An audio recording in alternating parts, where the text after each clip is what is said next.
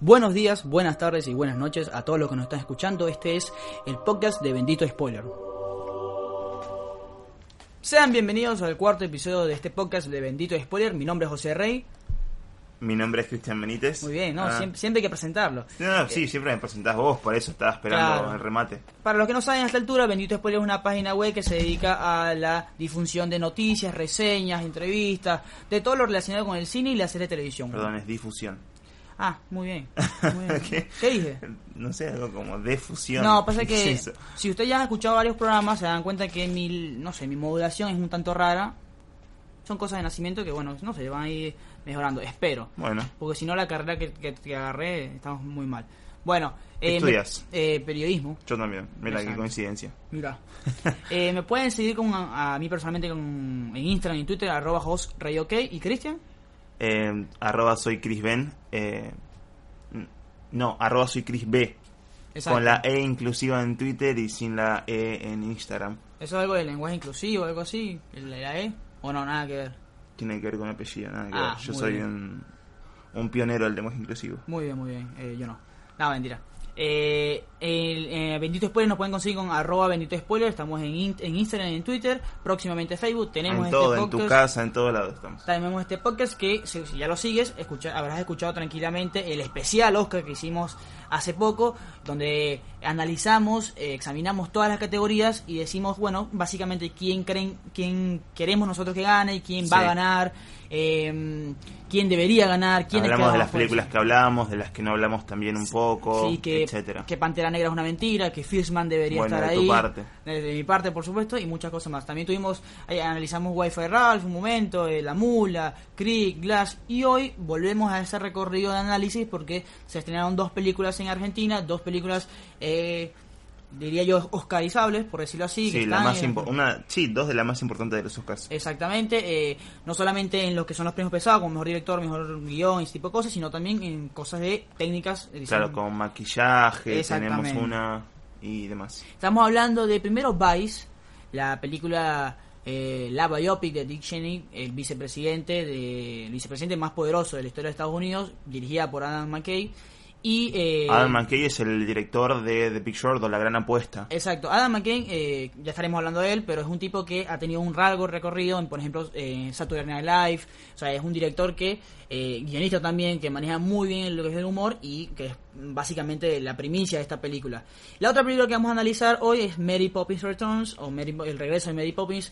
Le tardó 54 años a Mary Poppins regresar a la gran pantalla, luego de su película original de Disney también. Pero según la sinopsis oficial fueron como 24, Ah, 25 bueno, años, ¿no? Claro, claro, exacto. En la historia cronológicamente son pocos años. En la vida real, la primera película fue en 1964. Es una película que eh, estuvo nominada a, creo que 11 Oscars, si no me equivoco. Muchos, muchos Oscars. De verdad que eh, ahorita investigamos mejor. Pero eh, que le dio el Oscar a Julie Andrews como mejor actriz. Y, repito, tardó 54 años en regresar de la mano de Rock Marshall, un director que también es coreógrafo, que dirigió Chicago, eh, dirigió Into the Woods, eh, la última película de de, mm, de, de Disney musical también. Sí, era, También- era Meryl Streep, estaba este señor que siempre invita a los cantantes a, a su auto, ¿no? me Eh, James. Corden. Ese. eh, eh, que también estuvo en los Oscar, tuvo un pasado por los Oscars. Sí. Eh, también dirigió Memorias de una Geisha, o sea, también tiene una versa- versatilidad en ese tipo de aspectos. Sí. Eh, pero bueno, es Mary Poppins, Emily Blunt es toma reencarna lo que es este personaje, personaje que yo eh, que, que tuvo Julie Andrews, eh, una actriz que no está no, no apareció en la película, no- todo el mundo esperaba el cameo de Julie Andrews, pero no estuvo y hace poco estuvimos investigando porque ella sencillamente no quiso, no quiso oh, eh, quitarle brillo a Emily Blunt por decirlo así, pero eh, bueno, ya lo estaremos analizando. Eh, ¿Te parece si primero vemos lo que fue Vice? Bueno, Bueno, sí, yo, yo decido que hay, que hay Ok. golpe de estado. Bueno, uh, Vice. Eh... ¿De qué trata Vice, eh, Cristian? Ay, otra vez la sinopsis. No, bueno, Vice, a ver. Vice es. Yo no sé si. Yo no, yo no me gusta catalogarlo como biopic porque no veo una biopic general de Dick Cheney. Dick Cheney es el vicepresidente, fue secretario de Estado, fue jefe de gabinete, fue secretario de Defensa, eh, vicepresidente de George W. Bush y es prácti- prácticamente la persona más poderosa en su momento eh, en los Estados Unidos o fue la persona más poderosa luego de el suceso más horrible que ha vivido la nación americana, que es el 11 de septiembre. ¿Me...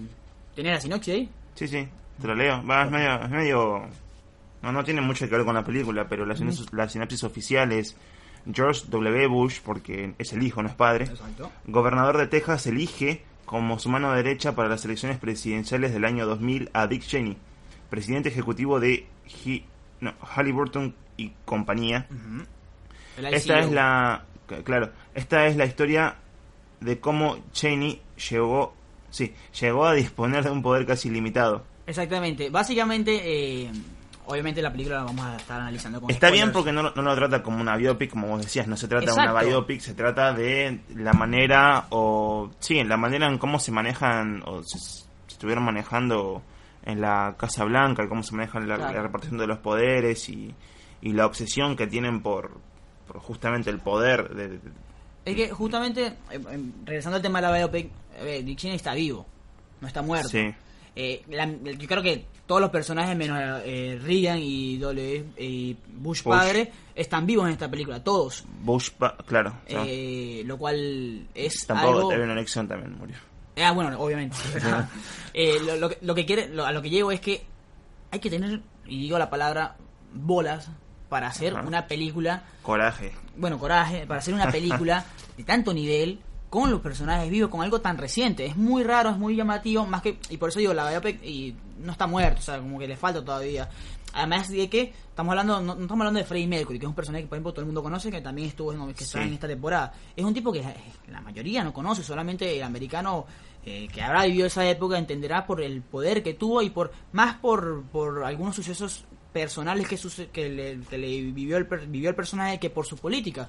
Eh, Dick Cheney es más conocido porque en una cacería eh, le disparó a un amigo en la cara que por ser el tipo que básicamente impulsó la invasión a Irak.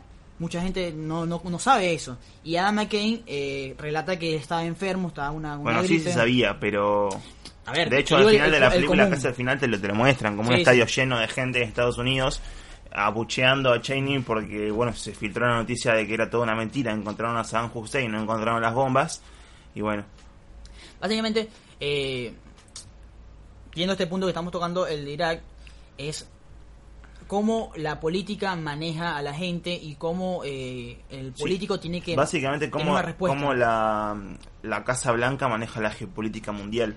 Exactamente. Eh, hay una escena muy importante en la cual eh, se reúnen todos estos eh, políticos poderosos con Cheney de la mano y le dicen, "Vice- vicepresidente, eh, todo bien, eh, la gente entiende que estamos en una medio guerra, pero no entienden contra quién, no sabemos quién es el enemigo, necesitamos un país Claro, que- esto se que- trata de una encuesta que le hace el Pentágono a un grupo de, de particulares y claro, le pregunta, mm, eh, re- resulta que todos quieren estar en guerra después del 9-11 con Al Qaeda, que es el responsable, pero no saben qué carajo es Al Qaeda.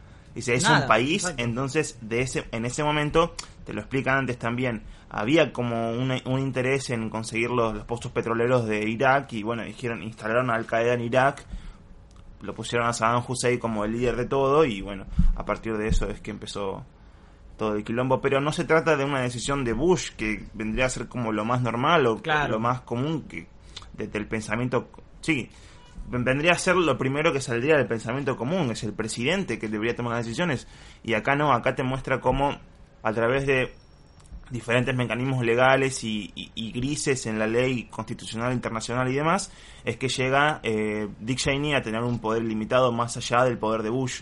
Exactamente. Eh, analiza- eh, nombramos el reparto rápidamente. Christian Bell eh, hace Dick Cheney, gana- ya ganador de todo. Ya ganó el Globo de Oro, Ajá. ganó eh, Critics' Choice, eh, ganó dos Critics' Choice. Primero ganó mejor, actri- mejor actor de comedia y luego ganó mejor actor. Una cosa eh, loca. Y que creo que parte como favorito para llevarse el Oscar. Eh, Sam Rockwell, que viene a ganar, sí. Viene a ganar el Oscar por eh, tres anuncios afuera de Sí, Missouri. y ahora está de vuelta por la misma categoría, mejor actor de reparto. un George W. Bush, mi personaje, mi, mi, mi actor favorito para llevarse también este premio. No, mío no. Va, no Eh, vi Green Book, pero bueno, vamos a ver. Exacto, es verdad. Amy Adams, que no la veo con muchas posibilidades, que digamos, No. no tiene un papel muy fuerte en la película. Exageradamente, a mí me gusta mucho el papel de ella porque creo que en la primera parte te encargan, te, o sea, se- te- eh, Adam McKay te dice, si no es por ella, Sí. Dick Cheney no No llega a sería lado. nada. No sería nada, Punto. exactamente. Steve Carell. Que que hace... hace- Muy bien, me, me gustó mucho el papel de Claro. Steve Carell. Eh, no, no entiendo bien por qué no lo nominaron, pero No. sí. Hace de la mano, es la mano derecha. Sí, primero Donald- mentor, Donald Rumsfeld. primero mentor y luego mano derecha. Claro, después termina siendo como el secretario de defensa. Claro. Eh, luego está Jesse Plemons, que es un actor. eh, Este es un actor que muy poca gente conoce, pero generalmente siempre está en todas las películas importantes. De alguna manera, siempre tiene un papel importante. El año pasado estuvo en, eh, en la película de, de, lo- de los papeles del Pentágono. Claro, en este- pero ¿qué en- papel hace? Es el, nar- el narrador de la película, En porque este caso- también lo que hace McKay es mostrarte la película a través de la narración de uno de los soldados de la Un guerra de soldado Irak. común Claro. que al final tiene un plot twist interesante para la, la trama. Que bueno, eso no, no, no Sí, vale la- me encantó, me encantó. no vale la pena. O sea, algo que no te esperaba. pero lo, lo importante de, de este personaje, eh, te digo porque es como de los más importantes de toda la Sí, trama, sí, es que te muestra las imágenes que te van mostrando sobre este personaje son primero él en la casa con su familia tranquilamente, ya a mitad de la película avanza que él es un soldado que va a la guerra, después casi al final con todo el, el quilombo que tiene Cheney vuelve a su casa y está de vuelta en la comodidad de Claro. sí, en los suburbios y demás, y después viene el plot twist que es genial, Es genial. tienen que verlo. Y, y nada, eso, es, ese, te- te- él te narra mostrando a la vez en imágenes toda su vida. Claro, a mí lo que me gusta mucho de Vice, y por Me eso... pareció muy inteligente Claro. esa parte. Es por eso mismo. A mí, Vice es mi película favorita junto a Firman de esta temporada porque me parece una, una película demasiado inteligente porque tiene varias narrativas. Primero te, te muestra claramente lo que es Dick Cheney, te muestra claramente. Luego te muestra realmente lo que son lo que es ser republicano.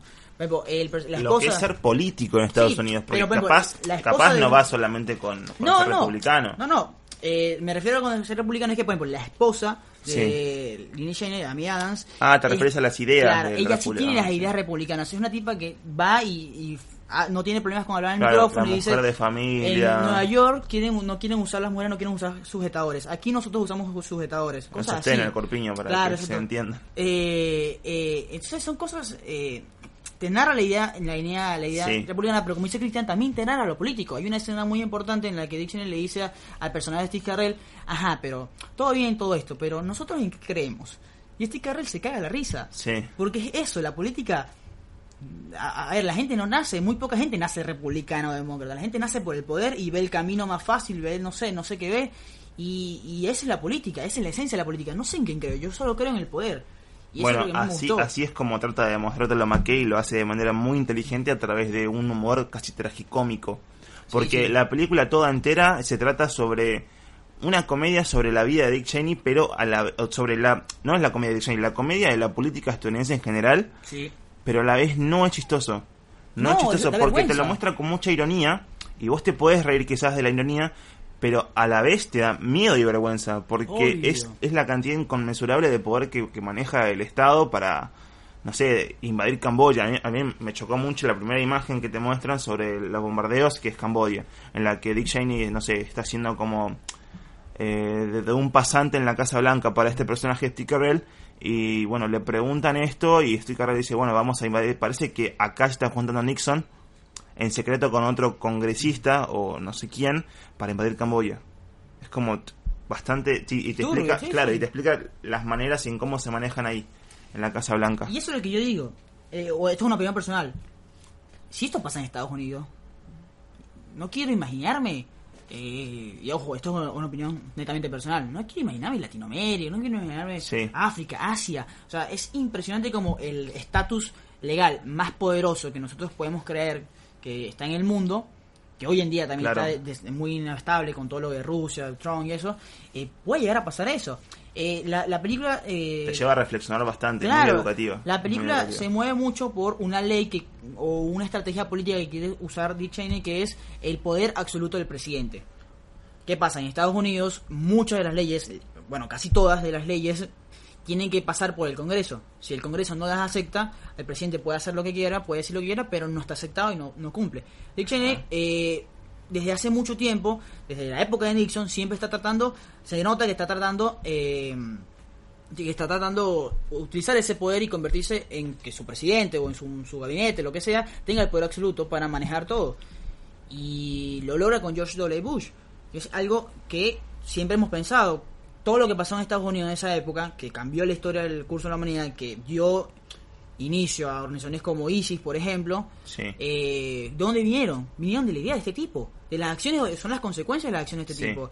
Y McKay te lo muestra de una manera que es cómica, que da risa, pero al mismo tiempo da vergüenza. O sea, da como Eh, sí, da es, muy, miedo. es muy inteligente la manera en que te la muestra. Eh, es impresionante también el personaje de Dick Cheney que es Sí. te lo retrata muy bien como lo podemos como se puede imaginar porque repito no es un personaje conocido nosotros no sabemos cómo es no es como Freddie Mercury dice Sí, bueno de hecho, al principio se, se ataja, bueno, McKay se ataja bastante de esto. Al principio te dice que, bueno, esta es la historia sobre Dick Cheney, o por lo menos lo que es- pudimos investigar, pudimos saber y demás, porque es el personaje, es uno de los personajes más reservados de la historia. sí es un tipo que, que no muestra es más en la película ni- también creo que en el inicio no parte pone una frase muy interesante que es que el- la persona que el sabio es el que calla Sí. el que no dice nada el que esconde sus Sí, cartas anónima. y es eh, es muy, Entonces, muy toda la película está muy bien orquestada. El mismo hecho de dicho en el personaje, en ningún momento, yo en ningún momento, a pesar de que detrás de cámaras se ve exageradamente muy político, frente a las cámaras no se ve político, no Sí. se ve una persona que tenga eh, poder para hablar. Eh, hay una escena, él, eh, luego de que mm, de que Nixon pierde las elecciones, bueno, Nixon renuncia y se pierde y pierden las elecciones, eh, no, me- no sé si estoy, bueno, creo que Ford, No, no, el, el vicepresidente de Nixon Ajá. pierde las elecciones con Ford o, Eso, o que con... Ford gana. Sí, o con Bueno, en no fin. recuerdo. Eh, él como que quiere, quiere iniciar Quiere, otra vez claro, la política. como congresista y bueno, se, se enferma, él no puede, la mujer agarra eh, los trapos, No, empieza y- a revolearlos, gana. Sí, pero hay una escena donde él, es- él se lanza como diputado de Wyoming Sí. y él está en un lugar de, de- de, bueno, de, para hacer campaña y está hablando, pero no habla, se habla poquito, es muy bajo, la gente no le presta atención, o sea, es un tipo que no llama la atención. Y justamente luego de Reagan, eh, él ya tiene todo para lanzarse a la campaña y le dan un papel que te lo muestran, en el cual hay una lista de candidatos, en el cual el último, el último, el último en, en, en aceptación es él. Y entonces ahí como que parece que termina la película, porque el tipo se convierte en, eh, pasa del sector privado. Claro, ahí es cuando te tiran como, muy buena esa estrategia, te buena. tiran una serie de créditos. Eh, a mitad de la película la está- los estás viendo como re- créditos reales. Dice Sí, sí. Christian Bale, Dick Cheney, te dicen quién Oh. es el, el narrador, etcétera. Se está acabando la película y de repente vuelve como diciendo, ah, no, te, te cagué, es todo mentira, en realidad pasó esto. Y suena el, micro- y suena el teléfono.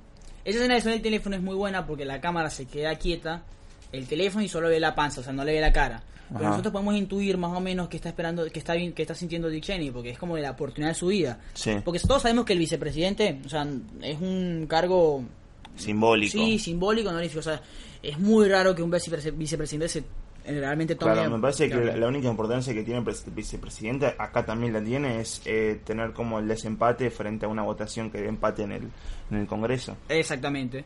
Y, y bueno, también ser como la mano derecha de, de- de- Del presidente. Generalmente el vicepresidente es una persona más sabia o una persona eh, que tiene un futuro para, para hacer un papel de presidente. Pero lo dice en la película, como tenés que esperar a que el otro se muera sí, para... Sí, o sea, no... A ver, tiene que renunciar Nixon para que Claro. el vicepresidente se ponga... O tiene que morir Kennedy para que el vicepresidente se ponga, de presidente. Es muy difícil. Y a partir raro. de esto es que Dick Cheney eh, habla con diferentes eh, becarios o de- gente afín del derecho para llegar a como tener este poder ilimitado que decimos en un principio y que también le hace justicia a, a como el- la sinopsis de la película, ¿no? Que todo el tiempo te dicen eh, acá por ejemplo el, el título de la película es algo así como eh, vicio por el poder o algo de eso, bueno, te, te hace bastante juicio cuando llega a la parte más tecnicista del derecho, Adam McKay, bueno, hizo una película de Bert Short, La Gran Apuesta, es bastante tecnicista, es demasiado tecnicista, acá se calma un poco más, lo, lo hace con un poco más pensando en el público, y lo hace tecnicista, pero a la vez lo hace interesante. Eh, una de las mejores escenas que, que vi es cuando, bueno, después de, del 9-11, Dick Cheney se encierra y empieza a hablar con John Woo, me parece que es, o John Yu, no sé cómo, un personaje, un abogado, que funda las bases de la, de la tortura. Exacto. para los terroristas, la bahía de Guantánamo, etcétera. Es increíble y después de eso, la escena en la que están en el restaurante, Mi tremenda, es tu escena favorita. Mi favorita. en la que está en el restaurante y hablan así como que de repente entre todos estos eh, esta gente que manejaba el poder en Estados Unidos consiguieron como un menú lleno de, de torturas y, y trabas y grises constitucionales que, que pueden aprovechar y demás. Claro. Y el mozo te las nombra. Claro. Te las nombra como si te estuviera nombrando el menú del día. Y es increíble, es impresionante. ¿Qué Y, a la vez y a la vez da mucho miedo. Da de mucho- vuelta. y, y la frase final es, Sí. queremos todo. Queremos todo. Cheney diciendo, bueno, que todas estas torturas, todas estas cosas que me decís, vaya a Guantánamo, tortura, eh, prisiones que tenemos afuera, que, que manejamos. Eh, documentos no, Sí. re- no reconocidos. eh, Claro. Una fuente me dijo que tal persona está haciendo esto, bueno, trapen, Claro. la tortura y, y no hay no hay fuente, no hay nada Bueno, verificado. Cheney dice, dámelo todo, dámelo todo, y me parece una de las escenas más fuertes de la película, me parece que es la mejor de la escena de la película, Sí, sí. exceptuando por porque después hay una escena post crédito, tienen que quedarse a ver la escena post crédito, muy buena. Que esa, que- esa otra cosa que, que digo que también te cuenta que hay, que le pasa hoy en día en Estados Unidos y en gran Sí. parte del mundo, hay un lugar que est- está muy polarizado el mundo, porque hay uno que habla de, de- en este caso no de claro, derecha izquierda, izquierda derecha, y- allá vendría a ser como republicano o Exacto, demócrata. y hay unos que no les importa. O sea, la última frase de la película es una chica que le dice a otra, eh, yo solo quiero ver la nueva película de Rápido Claro, Furioso. igual explica la escena. La Ah, escena, bueno. bueno, es Claro. de vuelta, volvemos a como este lugar en el que están haciendo una encuesta con la gente Sí. en el Pentágono y uno de los de los personajes de la del, Porque, del círculo a ver, del porque Estados Unidos quiere saber, el gobierno quiere saber qué piensa la gente, claro. Y, y como dice Cristian, hace- hacían encuestas a gente particular. Exacto. uno de estos personajes eh, dice me parece que toda esta película escena postcrédito, toda esta película es, es de De derecha. como claro, no, de, De- de, la izquierda. es como tiene como dijes izquierdistas. Mm. Y otro personaje al lado le dice, pero ¿cómo va a ser izquierdista si son todos hechos? Acá hay gente, abogados que trabajaron, eh, gente, académicos, eh, investigadores, se pusieron a buscar hechos, no a buscar como una idea y presentarte una idea en común entre todos. Y, y bueno, después se cagan a piñas y después hay una a- al costado la cámara se mientras, mueve. mientras todos se preocupan por esos dos que se ganan a piñas, la cámara se mueve, va a una chica que dicen, ¿sabes qué? Me gustaría ver la próxima película de Rápido y Furioso, que debe estar buena. La gente- La- para claro. mí la mejor escena de la película es esa. Le- la mejor. le- o sea, te, te resume toda la película y te resume todo lo que quiere contar la película además. Por eso, que, y es una realidad americana muy reciente, que es lo que a mí me sigue sorprendiendo, porque es muy reciente, es muy tangible. O sea, las consecuencias de, lo que hizo Dick Cheney todavía lo estamos viviendo. Que a veces, ojo, que además de poder también es un, plan económico. Cuando Dick Cheney eh, eh, invade Irak, su compañía Halliburton eh, toma y Sí. divide el terreno América, el terreno de Irak, Irak. para muchas empresas transnacionales de petróleo. Claro, a, de a partir de eso es que empiezan como la idea de decir, bueno, ahora vamos a tomar Irak. Claro, y hoy en día podemos ver, vamos para Afganistán porque también hay petróleo. Claro. Y entonces, o sea, todo Y, y eso les instalaron la idea de que manejaban como armas nucleares. Claro, no, armas bioquímicas también. Sí, que en pero- ese 2000, no sé si en 2000 existía. Claro, no lo y que como no tenían como el consenso de la gente, dijeron, bueno, vamos a mandar a Colin Powell, que era, como me parece que era el no, ¿quién era? Colin El, ministro de Defensa. Ministro de Defensa, lo mandaron a la ONU a dar un discurso en el cual él, de estaba en contra, él, claro, no quería hacer después Adam McKay dice como en un apartado que fue el momento, Colin Powell lo dijo, fue el momento más vergonzoso de toda su carrera, de toda su vida incluso. Sí, o sea, porque, a ver, lo que la gente, eh, lo que Adam que quiere entender es que todo el mundo sabe lo que estaba pasando Sí. adentro. Ellos sabían lo que estaban haciendo. No es que no nos equivocamos, pensamos, no, no, ellos sabían que estaban pasando. O sea, Sí. repito, lo que iniciaba al principio. La gente quería un país, un enemigo. Bueno, démosle Irak. Así es fácil, es así. Y así se maneja la política americana o así se manejaba. Hoy no lo quiero ni imaginar con Trump. Pero es una película que para nuestros tiempos me parece... eh, Pero es una película que no te lo cuenta así literalmente, sino que te muestra los hechos. Y, eh, sí, sí, sí. y a la manera de verlo de, de la persona, porque en un principio te, de vuelta te lo digo, lo, lo dice Adam McKay, es como, bueno, esto es lo que se pudo sacar, ustedes fíjense, sí, sí. ¿no? Así. Y, lo, y por eso, como está en presidente, lo que faltará por saber. Sí. Muchísimo. De vuelta, otra como Black Clansman, me, me parece una película con muchos guiños a Trump, también Sí, de vuelta. sí. Vamos a repasar los eh, para qué está nominada la, la película. Está nominada a Mejor a Película. Ah, ocho nominaciones, pero las más importantes son Mejor Película, Mejor Actor, Mejor Actor de Reparto por Sam Rockwell, Mejor Actriz de Reparto de vuelta Amy Adams, Mejor Guión Original y como último tecnicismo el maquillaje. Me gusta, a ver, mi película favorita, me gustaría que ganara todo, la verdad. Pero Yo eh, creo que no- tiene chances como mejor actor y Sí. mejor maquillaje porque es muy parecido al trabajo al de, y al claro, de Darkest Hour. si no fuera por eh, Y también guion original, ojo. Si no fuera por Roma, me, y creo que la favorita también. Ese es el problema. Si no fuera Claro. por la favorita y Ro- Roma, también sería mi, mi- la que le pusiera las fichas. Bueno, eso fue nuestra reseña de Vice, Sí, película a que está, está en cines, tienen que ir a verla ya. Y si no saben, si quieren saber cómo, mane- cómo trabaja el director, en Netflix está La Gran Apuesta. Claro. No, no tiene excusa. La siguiente película para, eh, bueno, eh, no sé, animarnos un poco, eh, a levantar un poco este episodio, es Mary Poppins Regresa. El regreso de Mary Poppins. Eh, es, es imposible no comparar la película con la primera. Yo, la Mary Poppins la vi hace años. No la recordaba, así que la volví a ver un día antes de la película. Yo no la vi, directamente Eh, no la vi. Claro, igual, pero repito, Mary Poppins es esa película que, viste, que a veces no viste, pero como que sabes qué pasa. Porque tiene tantas cosas ya eh, culturalmente conocidas que uno medio entiende, medio entiende las referencias. O sea, sabemos que Mary Poppins baja con, con paraguas, cosas así. No, pero ya también podemos adivinar de cómo va a ser la trama, Sí, o sea, sí. de que siempre gana el bien, eh, tenés, no sé, cier- ciertos patrones que se dice uno cuando mira demasiadas películas como nosotros, Sí. es como, sí, siempre vas a encontrar un patrón, un, un patrón, un patrón entre estas películas que son bastante simplistas, pero que a la vez no, no, para mí, estoy dando ya mi opinión, Claro. no pierde la espectacularidad que, que puede proponer una productora detrás de esto como lo es Disney. La verdad que me encantó desde la producción, es impresionante la película, eh, las coreografías, los bailes, la, el diseño de vestuario que de hecho está nominado al Oscar por Sí. eso. Eh, la interpretación de los personajes quizás está como un poco no- no fue de mis favoritas, pero está bastante bien. Está Lin Manuel Miranda, es el ganador del Tony por la, Hamilton. la obra Hamilton, que es una obra revolucionaria. Y, y lo, lo, transpor- lo transporta acá, eh, tanto en la música, el baile, trata de meter lo urbano en un clásico de Hollywood como es Mary Poppins. Porque mete el rap, mete, no sé, to- toda la, la cultura, porque estamos hablando de una... eh, baile, claro. Claro, pero estamos hablando de, de un contexto en el cual estamos en la depresión de 1930 de, de Gran Bretaña y bueno, Luis Manuel Miranda interpreta a un farolero de clase baja y sus amigos también son todos iguales. Es que voy lo mismo que tú dices. Eh, a ver, Mary Poppins es, es un espectáculo.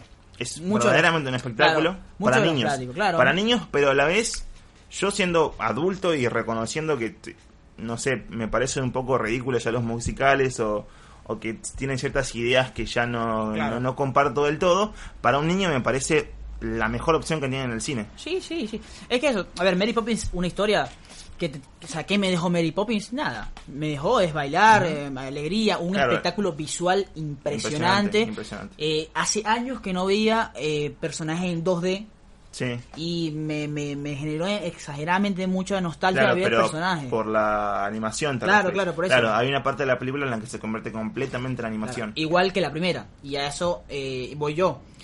Mary Poppins regresa es, no voy a decir una copia, pero es una copia en hechos Sí. de la primera con diferentes situaciones. Claro. Pero es lo mismo, es lo mismo. Claro, en- comencemos primero explicando que esta película lo que trata de contar son 25 años después de la primera. En realidad, ¿cuánto pasaron en la vida real? En la vida real, 54. 54. Bueno, 54, acá pasaron 25 años y Mary Poppins viene a cuidar a los hijos de Jonathan Banks. Va, en la familia Banks. Claro. Bueno, de vuelta a la familia Claro, que Banks. es, es la misma que cuida al principio Claro, la primera claro. vez. Y está mu- hay muchos personajes que, por supuesto, bueno, por eh, edad no repiten el, el actor, pero sí se regresan. Por ejemplo, la- el, el marinero que pone la hora, eh, y, y la, la- la ama de casa, la cocinera, cosas así. Eh, y bueno, es impresionante también cómo reconstruyen Londres y reconstruyen el seco original Sí. de la primera.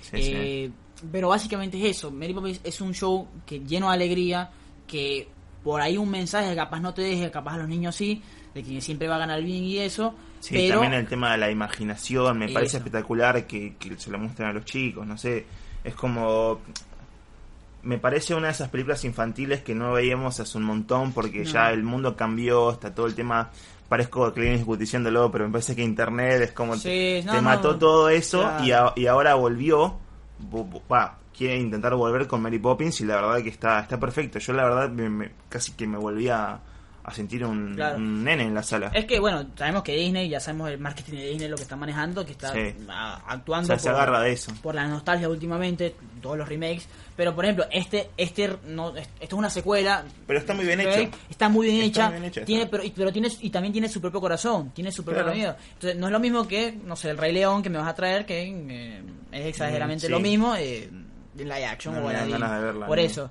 Eh, Mary Poppins sí tiene su propia su propia alma, sí tiene a pesar de que es muy parecida a la primera, sí cuenta su propia historia, es una película que no tienes que a juro ver la primera para ver esta, simplemente Claro, no yo vas a no la vi, por ejemplo, y a mí me gustó bastante. no vas a entender algunas algunas eh, referencias, algunas situaciones, es todo. Cuando la ves, cuando ves la primera y ves la segunda, eh, te alegra mucho ver, por ejemplo, el banco otra vez, ver algunas fotos, ver el, el- el- el- Sí. no sé, el chiste de, de el- la pata de palo, eh, se llamaba Smith, Sí. cosas así, que está en la primera. También eh, sacar como a flote esto de que también podés ver eh, características de los personajes como la ternura de los niños, Sí, eh, sí. Como, cómo se fascinan con la con toda la, la magia que tiene Mary Poppins, tenés la, la bon- lo bondadoso del papel de Lin Manuel Miranda y de todos los, lo- los personajes así como buenos de, de la película. Tenés a Ben Whishaw haciendo de bueno Michael Banks y a Emily Mortimer haciendo de Jane, que es la hermana. Ujú. Tenés a los niños, tenés... Eh, Meryl Streep también está, tiene una pequeña aparición. Sí. Pero todos tienen como su característica noble, fiel. eh, no, no pierde la, el hilo, no pierde el ritmo en ningún momento. Claro. Está para mí increíblemente construida desde la producción. No sé si tanto desde el guion, pero... Y la, la dirección también podría decirse porque ¿quién la dirige? Rob Marshall Rob es, Marshall, que, que es un coreógrafo. Es un coreógrafo, director, Sí. pero es el, es el que se quedó a hacer Chicago, que también dirigió la, la- Sí. la coreografía. Y Nine también. eh, de Into the Woods, como lo habíamos Claro, mencionado. claro. O sea, es un tipo que entiende el tema y entiende y rescata el baile clásico y lo moderniza con Sí. algunas cosas, como bien decía Cristian, del, del urbano que trae Claro. Manuel Que trae Miranda. el rap, trae el baile urbano, trae como las bicicletas y la- las. BMX que ves vas en un parque de patinetas y demás. Ves las Exactamente. piruetas y me parece bastante interesante porque, claro, combina dos mundos que, que es mm, quizás una persona que hace 50 vio Mary Poppins y, una, y un nene de ahora de que va a la sala para comer polluelos y no sé, Claro, es, es es como eh, fantasearse o, o en, una, en una línea lo dicen. Es, quedarse con boca abierta por la Claro. espectacularidad de todo. en una línea lo dicen. Es eh, no olvidar ser un chico. Claro. Lo olvidaste. Claro. Y es, es espectacular. Repito, es una película que la gente debería ver en el cine. Porque Sí, el en el espectáculo cine, visual ya. es, es exagerado. Sí, sí. eh. A ver, obviamente hoy en día no nos podemos, no nos podemos, no nos sorprendemos de nada. Pero aún así ver otra vez los 2D, los personajes, pensar que estás en 50, que es Walt Disney, que todo, eh, no sé, el zorro que es malo, el- cosas que uno ya sabe que está dentro de nosotros porque están en nostalgia y que siempre crecimos viendo ese tipo de cosas y verlas otra vez con una Emily Blunt que hace un gran papel como Mary Poppins. Sí, la verdad que sí. Mary Poppins es un personaje para mí, para analizar, es, es una... Yo no, no quiero pasarme la raya, pero es como coqueta, pero le gusta la atención, es Sí. perfecta, ella todo. no da explicaciones. eh, Pero a la vez por dentro, claro, pero a la vez por dentro no, no le termina de sacar toda la seriedad que quizás por fuera te lo quieren mostrar. Sí. Porque es, es una persona que le importan los niños, es una persona que le, que le importa lo, eh, el bienestar de los demás y, y desde Y- ese punto... Y que sabe que va a hacer un trabajo y cuando, cuando está listo el trabajo se va. Sin despedirse ni nada. Es una Claro. persona que. bueno, ahí aparece como la parte más mágica de todo. Sí, y- sí, Bueno, eh, que tampoco se explica mucho en la primera película y acá tampoco No. te, lo, te lo explica, No, no, no, no, hace no, falta. no, No, no- hace falta. En no ningún, momento, interesa. en ningún momento tampoco te quedás con esto de, de- de que pasan muchas películas, ¿viste? Que decís, ¿y pero por qué pasó esto? Nunca me explicó. No hace falta acá. Y Porque es un espectáculo. eh, porque es un momento, sí. espectáculo, porque uno sabe lo que va a. Sí, sí, es lo que menos importa. Exacto, eh, la imaginación. Es más, en, en esta película te dan a veces a entender, hay escenas que los chicos están bailando y eso, y cuando pasa la cámara o viene un adulto, como que no, no pasa nada. Como que todo lo que hubieran imaginado o estaban haciendo era mentira. Claro. Y al final te dicen, no, no es mentira, pues es Mary Poppins, todo real, Claro, fue es todo todo real. real. Y es, es lo más espectacular. Eh, la mención especial a, al regreso de, de Ivan Dike, que es... eh, Ivan Dick fue el personaje en Mary Poppins en la primera. Fue el per- eh, a ver, el personaje de, de Manuel Miranda es el personaje de, de él De en la, Dick. en la original, o sea, hacía de Berg. Un personaje que se llama Berg, que era, en vez de farolero, era el que hacía limpiar la chimenea. Más o menos. Y tiene un espectáculo muy parecido a este, al de, el de los faroleros que bailan, pero bueno, en otro grupo. Y acá se de dueño del banco. Exacto, el banco que le quiere sacar la casa Exactamente. a Eh, los banks. que con un Colin Firth que está muy bien, qué sé Claro, yo, claro, villano porque de... el, el dueño del banco es Dick Van Dyke, pero el sobrino es el que se encarga del banco porque lo trata de loco Claro. a Dick Van Dyke. Y bueno, ese, Colin Firth es el villano. Un villano que a mí a mí me gustan esos villanos porque son eh, muy villanos, ¿me entiendes? Muy Sí, sí, muy na- malos, nació malo Claro, ya, nació malo, Claro. pero es lo que uno en, nació en esta película tan simple está, está bien. Claro, o sea, uno cono- o sea, uno nace conociendo eso. Claro. Eso es lo que uno ve. Al principio lo que te pone ve es como, no sé, Dora Exploradora, el, el zorro es zorro porque es zorro, es ladrón. Claro. Y, y eso está muy bien rescatar todo ese tipo de cosas. Que a veces, a ver, es una película que, estuvo nominada al Globo de Oro, es una película espectacular que la gente encanta, que mucho, se le hizo mucha campaña para ir al Oscar. Pero no tiene un guion impresionante, no tiene nada impresionante. Claro. Entonces es como que, a ver, en la misma simpleza hay una, algo extraordinario, se puede hacer algo extraordinario con buenos personajes, Sí. con buena producción, que puede estar nominado al Oscar tranquilamente. Sí, muy bien, muy bien, sí, muy bien nominado y todo. A mí me gustó bastante, la verdad. Eh, Lo, lo único malo que la, la fui a ver en no no la vayan a ver doblada la película en castellano Ah, no, porque no, es un horror, ¿no? De las canciones te doblan Ah, todo, todo encanta. te la doblan. No, no, es horrible. A ver, Mary Poppins tiene lo impresionante, que lo bueno que es algo inglés, es inglesa. Sí. Entonces, el canto inglés. a ver, si, vas con nenes no van a entender mucho.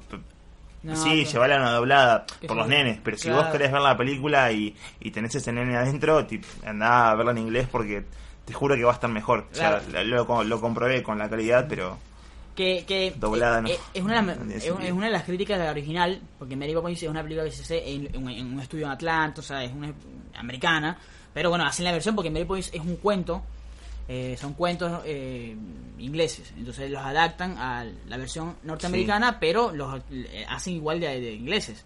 Entonces muchas de las pronunciaciones de los acentos eran muy malos y esa era como una crítica, pero bueno, en este en este en este, este, este esta secuela sí sí hay Sí. sí es to- 100% inglés. Y el Vito eh, lo que dice Cristian es un espectáculo visual tiene una producción muy buena. Eh, la verdad que no hay mucho que decir. Es Claro, tiene que- la que- simpleza que, que debería tener una película para niños, se, se respeta todos los, los márgenes que quiere imponer sobre imaginación, sobre tiene enseñanzas incluso en, en cada acción que llevan, no sé, los niños perdidos en la neblina, Sí. eh, rompen la, la jarra de la madre y, y descubren que en realidad el valor estaba en otro lado y no solo en la madre, no solo en el jarro, sino en el recuerdo de la madre. Este, es una película bastante interesante y que sí, la verdad que le, le- le tengo mucha estima. Sí, sí. buen buena banda sonora está nominada banda sonora No, increíble banda sonora, increíble banda sonora. a mí Yo- me puso a dudar sí, mucho esta banda sonora con creo que nosotros habíamos dicho Me recuerda mucho a, al, al Spielberg de, de Williams. es verdad Sí, es muy parecido a eso. Creo que yo había dicho que Firman no está nominada. Para mí Firman tiene que ganarlo. Creo que lo había dicho Isla de Perros. Esta Nah. me puso a dudar. Me puso porque también está la Esta debería Negra. ganarla. Me puso a dudar porque está muy buena. Eh, tiene está nominada también a canción original. Creo que tiene una. Eh, No, ya me perdí. Yo la, la vi en castellano, así que... Claro, no, no. Y nada, tiene un gran soundtrack. Todo, todo. eh, Está todo. bastante bien. Claro, está, bastante bien, así que también te recomendada para ir al cine, está en cartelera. Dos películas muy buenas para ir. ¿eh? Bueno, Sí. una para ir a, a reírse un poco y sentirse avergonzado por lo que está pasando. Es incómodo en el cine Exacto. y la otra es para ir a imaginar y, y quedarse atónito por la espectacularidad de todo. Bueno, este fue eh, el cuarto episodio del podcast de 20 Spoiler. Analizamos, como ya escucharon, Vice y mm, Mary Poppins. Eh, si tienen algún comentario... Bastante más breve de lo normal, quedamos 38 minutos, bien. Sí, sí, estamos bajando, estamos bajando porque si les gustó el episodio, por favor, compártenlo, por favor, compártenlo. La verdad que siempre está bueno escuchar una opinión, sea negativa, positiva de cualquier película. Claro. Así que, y bueno, y el podcast es la mejor inversión. Te sientas, trotas, qué sé yo, y escuchas a dos personas que les gusta mucho el cine. Les recomendamos que lo escuchen haciendo algo. Sí, sí, sí. Eh, y, o bueno, si quieren decir, bueno, qué película va a ver, escúchenlo y dicen, bueno, hoy esta, sema- esta semana hay que ver Vice o Mary Poppins. Y ya saben qué ver. Eh, Bueno, nos siguen en las redes como Benito Spoiler, arroba Benito Spoiler en todo, en Instagram y Twitter. Facebook no tenemos, Facebook no nos sirve mucho para, para este tipo de cosas. Eh, a vos te siguen como, host, arroba host rey. Y a mí como soy Chris B, con la E inclusiva en, la, en Twitter y sin la E en Instagram. por una cuestión de, de copyright, me parece, de derechos. De, ya bien. lo agarraron antes que yo. Claro, muy bien. Sí, hay siempre gente que te roba. Sí, Bueno, espero que les haya gustado. Nos vemos en la siguiente, en el siguiente programa. sí, en el, sí. Hasta luego, chao.